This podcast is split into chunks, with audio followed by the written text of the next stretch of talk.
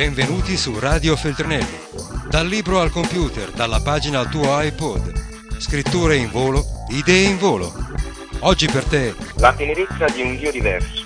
Quando parlare di Lui è parlare di noi. Il podcast di Gennaro Matino. Una buona notizia deve correre lungo le strade della storia.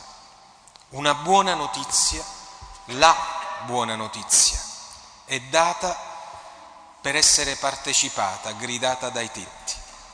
Più volte ritorna nelle parole del Maestro un'indicazione chiara. Una lanterna non esiste per essere messa sotto un letto e coperta, né il sale per essere gettato via senza sapore, ha bisogno di essere sostanza di condimento, così come la buona notizia, il Vangelo è dato, è gridato, è passato perché chi lo riceve lo passi a sua volta. In altri termini, la condizione per dire l'ho ricevuto è la gioia e l'entusiasmo di volerlo passare. Se non c'è questa sensazione, volontà, decisione di gridare agli altri la gioia di aver incontrato il Maestro, c'è il sospetto di, che Lui non sia presente nella nostra vita, che non lo abbiamo incontrato. In altri termini, natura stessa del credente in Cristo, la sua stessa sostanza di fede è acquisizione di una buona notizia che si vuole diffondere, che si vuole portare, che si vuole condividere. Coloro che vengono scelti da Gesù non sono, come per esperienza nell'Antico Testamento, ma anche nell'Antico Testamento abbiamo sentito quella del profeta Amos, che non discende da una famiglia di profeti, che non fa parte della tribù di Levi, quindi non ha una definizione strutturale di famiglia di poter fare il mestiere del profeta. È uno qualunque, anzi Amos è un contadino nella decisione de, del maestro questo diventa universale, cattolico. Tutti in vario modo, in diversa condizione, con diversi ambiti di competenza, ma tutti quelli che scelgono Gesù hanno il dovere di annunciarlo, di portarlo agli altri. Ovvio, i primi a doverlo fare sono i suoi apostoli, che incominciano già nel tempo della storia terrena di Gesù a imparare il mestiere quello di essere portatori di gioia e vanno a due a due. È un passaggio non di secondo eh, livello, di seconda eh, considerazione. Perché li manda a due a due, non li manda a uno a uno? Perché ciò che annuncia non è solo singolo con la propria vita, ma è una comunità, è un posto dove persone hanno condiviso che si può stare insieme senza conflitto che si può avere il coraggio di dire ce l'abbiamo fatta insieme, dove ci sono uomini e donne che avendo condiviso un progetto ne fanno parte come comunità, una comunità che benché abbiano differenze di luoghi, di esperienze, hanno vissuto la pace, corrono la vita annunciando ce la possiamo fare. Ora, fratellini miei, questo è quello che il Vangelo di Marco ci racconta. Ci racconta che Gesù ha preso i suoi discepoli, ha detto andate, portate la buona notizia e poi dopo vedremo in che maniera si configura il portarla. In maniera chiara il Maestro dice convertite, cacciate i demoni, curate gli infermi. Ma credo che questa pagina del Vangelo mai come oggi abbia un'attualità sorprendente per noi. Non guardiamo altrove, per noi, per la comunità nostra. Una sorprendente attualità che provochi ad un dinamismo di annuncio, ad un coinvolgimento più grande rispetto alle cose che crediamo, non restringibili e non risolvibili alla domenica o a qualche preghiera o a qualche gesto di carità. Mi pare che per il fatto di essere battezzati, per il fatto che abbiamo deciso di decidere insieme al Cristo di cambiare il mondo, per il fatto di stare qui e non esserci a caso, perché nessuno di voi sta qui a caso. Avete fatto una scelta. siete venuti per raccogliere una parola particolare. Molti di voi fanno più di un chilometro per stare qui ad ascoltare la parola del Maestro. Molti si lasciano in qualche maniera suggestionare da questa parola a tal punto che poi in famiglia, a pranzo, ne parlano ancora, ne portano significato e esperienza. Molti ne fanno memoria durante la settimana. Bene, ma qui noi stamattina stiamo ricevendo dal Maestro un invito, quello di fare di più, di andare oltre, in ragione del nostro battesimo, di avere il coraggio, nella libertà che ci deriva dall'annuncio che abbiamo ricevuto, di convertire, di cacciare i demoni e di ungere gli infermi. Voi mi direte stamattina, Padre Gennaro, staranno in numero. Perché cosa significa convertire? Che cosa significa di fare più quello che facciamo? Noi ci sforziamo di essere coerenti per quello che possiamo fare con la parola del Maestro, proviamo ad essere delle brave persone. Certo pure noi teniamo i nostri difetti, ma se ci dovessimo fare un esame di coscienza tentiamo di essere onesti, cordiali, poi padre, è difficile lavorare in questo mondo dove soltanto dire di essere cristiani sembra in qualche maniera di usare una parola strana, difficile da pronunciare, ti metti anche una certa soggezione. Che cosa dobbiamo fare più di quello che facciamo? Tu oggi ci stai dicendo quasi che abbiamo potere di convertire il mondo, ma poi ci dici di più che dobbiamo cacciare i demoni. Beh, cioè, mica ci puoi chiamare esorcisti, forse altri hanno altri tipi di esperienze poi alla fine curare, sì ci stanno tanti bravi medici anche in mezzo a noi, ma qua si parla di una cura diversa, quasi un miracolo da fare. Ebbene io riconfermo le cose che ho detto. Siccome io non faccio perdere neppure una parola di quello che leggo e credo che il Maestro non ne abbia detto neppure una che non sia significativa per noi, attuale per noi, io dico sì, il fatto di essere battezzato mi obbliga, in ragione del Vangelo, mi obbliga perché dentro il Vangelo stesso c'è una condizione di gridarlo fuori con tutta la vita a convertire il mondo, a scacciare i demoni e a curare gli infermi, a ungere di, di speranza gli infermi, ovviamente a condizione di capire i soggetti di cui stiamo parlando e le parole, come interpretarli alla luce degli avvenimenti moderni. Potete non credere che chi ha ricevuto il Maestro non vuole convertire il mondo? E se non lo ha ricevuto, e se lo ha ricevuto e non sente il bisogno di convertire il mondo, cosa ha ricevuto? Ha sentito dalla sua parola amatevi come io vi ho amato. Ha sentito dalla sua parola ogni volta che fate una di queste cose ai miei fratelli più piccoli l'avete fatta a me. Ha sentito la sua parola non fate agli altri quello che non volete sia fatto a voi. E se ognuno di noi volesse con la propria vita rendere capace quello che ha ricevuto, giorno dopo giorno, nelle proprie possibilità, nella propria condizione familiare o di lavoro, di rendere attuale quello che riceve, non sta lottando per convertire il mondo? E cosa significa convertire il mondo se non cacciarlo fuori dal dinamismo dell'egoismo? Dalla paura di non farcela perché non c'ha speranza, dal disfattismo delle notizie cattive che sembrano avere il sopravvento sulla buona notizia del Vangelo. Provate a vedere nell'ambito delle vostre amicizie, anche in quelle che quotidianamente dovete frequentare. Guardate quanto disfattismo c'è intorno, guardate quanto paura della vita c'è, guardate quanta poca apertura all'ottimismo e alla speranza. Ma se voi avete Gesù dentro non volete convertirlo. Ma ditemi la verità, con i vostri figli, quando sono in crisi con loro stessi, non pensate di doverli convertire. Li abbandonate al loro destino. E se lo fate con loro, perché vi tirate indietro rispetto a quelli che dite che voi volete bene, incominciando dai vostri amici? Perché avete il pudore di non lanciare la sfida di Gesù Cristo? Perché? Per paura di essere derisi o cacciati?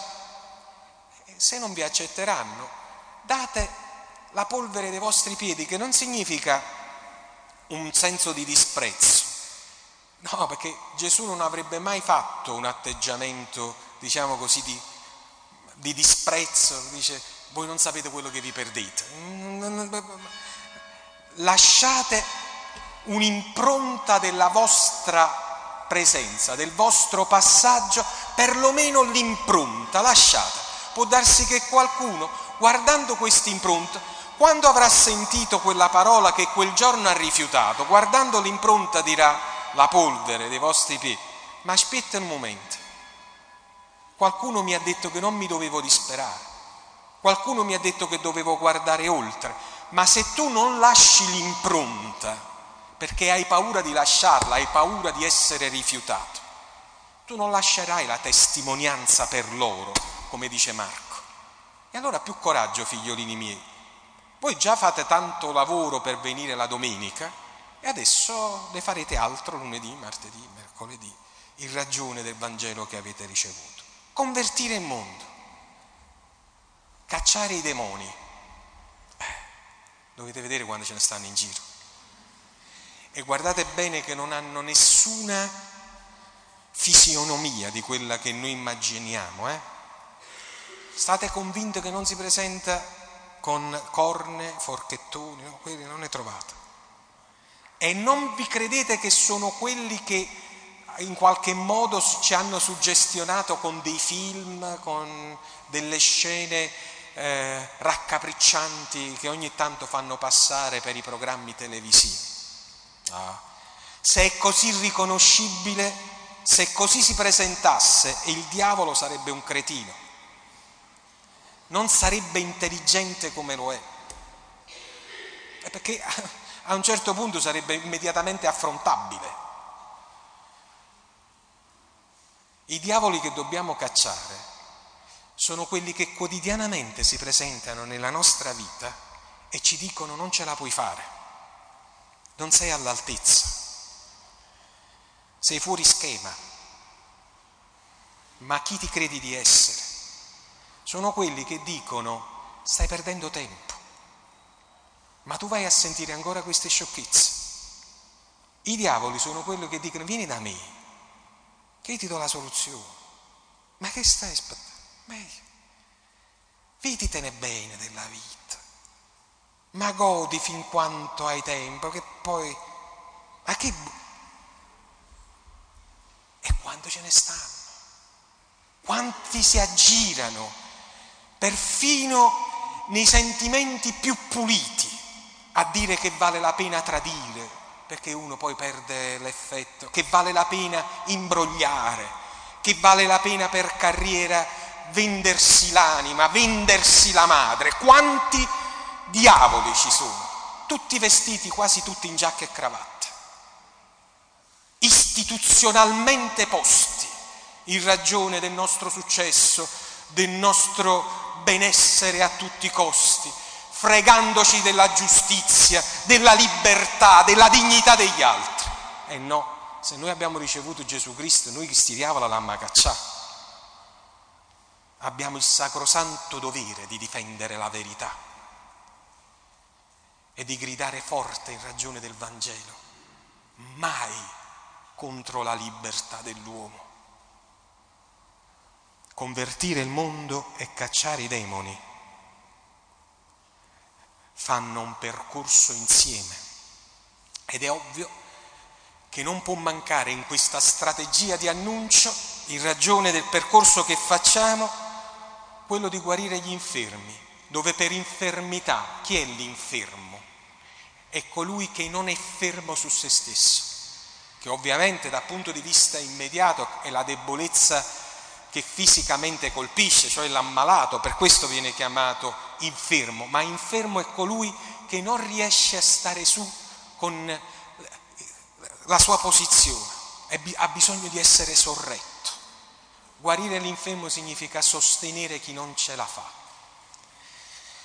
Il Papa ha scritto in questi giorni un'enciclica bellissima, in continuità con il magistero sociale della Chiesa, partendo dalla Rerum Novarum, passando per la Popolorum Progressio e tutti i grandi pensieri della politica e della etica sociale della Chiesa, ha scritto l'ultima enciclica che non in maniera peregrina, ma provvidenzialmente è stata posta il giorno prima dell'inizio del G8. La carità nella verità. Ed è un passaggio molto significativo che io vi chiedo di leggere, avere la pazienza di leggere, perché io mi rendo conto che il Magistero della Chiesa di oggi si va letto, molti lo leggono per titoli di giornale e a seconda se conviene o meno quel titolo uno lo accetta o lo rifiuta e il Papa diventa buono o cattivo a seconda di come si collega rispetto alle mie attese. In questo in questo documento così importante si dice che nessun mercato, nessuna economia, nessuna finanza può essere accettata se non sia a servizio dell'uomo e alla libertà degli ultimi, perché non è giusto che il mondo vada sempre in una direzione dove quelli che sono ricchi diventano sempre più ricchi e quelli che sono poveri diventano sempre più poveri. Non c'è possibilità di un'economia che sia umanamente accettabile se non sia etica, cioè che non risponde ad un principio etico. E l'etico non è soltanto cristiano, ci sono principi etici universali, basterebbe andare a leggere Kant per dire che fondamentalmente se io ho un sole sulla mia testa, devo avere dei principi nel mio cuore. Non ci può essere un mondo senza principi dove l'unico principio è mio tornacontro contro gli altri. Oggi io vedo un'infermità, una malattia che sta diventando sempre più perniciosa, più difficile, che è la paura di non farcela. E soprattutto tanti che vivono il disagio economico pensano di essere fuori dal mercato, fuori dall'economia, si sentono soli perché non arrivano alla fine del mese. Infermità. Certo, noi dobbiamo aiutare quelli che stanno male, ma io dico a questa comunità, che ringraziando Dio nelle grandi parti, benché le difficoltà economiche, ha avuto fortune che altri non hanno avuto. Certo, meritate, benedette dal Signore perché guadagnate, con il sudore della fronte e con i sacrifici. Ma in questo momento non lasciatevi prendere da una forma di paura che vi porterà a conservare anche sacrificando posti di lavoro. Non dovete avere paura. Quelli che hanno responsabilità pensino di fare tutto il possibile per non mettere persone sulla, sulla strada. Facciano tutto il possibile e l'impossibile, anche i sacrifici più grandi, perché se garantirete a quelli che stanno perdendo la speranza, la possibilità di sperare ancora, il Signore vi benedirà, non vi abbandonerà. Perché oggi capisco che ci sono mille difficoltà però è anche vero che c'è un'infermità con la quale noi dobbiamo in qualche maniera reagire. E quando una persona perde un posto di lavoro a una certa età, 50 anni, 52 anni, che va a trovare più? Che trova più? Capisco tutte le difficoltà, mi rendo conto, però se possiamo, io non è che sto dicendo che a uno si deve, eh, come dire, si deve distruggere, per l'amor di Dio, ma se dentro di lui c'è un'unica possibilità, di poter aiutare qualcuno a non perdere un posto di lavoro, lo faccio. E aiutare l'infermità di chi sta in difficoltà. Il Signore Gesù ci darà il suo consiglio, il suo conforto, la sua speranza e soprattutto a chi si affiderà a Lui la certezza che non ci abbandonerà in qualsiasi momento. E ci ricorderà che se avrete fatto una di queste cose ai miei fratelli più piccoli, l'avrete fatta a me. Ecco, annunciamo il Vangelo di Gesù nel mondo, in qualsiasi modo, con tutti i mezzi che noi abbiamo a disposizione, ognuno con le proprie possibilità, ma con la certezza unica, fondamentale, che chi l'avrà fatto avrà compagno il Maestro nella storia della sua vita. Radio Feltrinelli, tieni la mente a sveglia, non smettere di leggere, resta collegato a questo podcast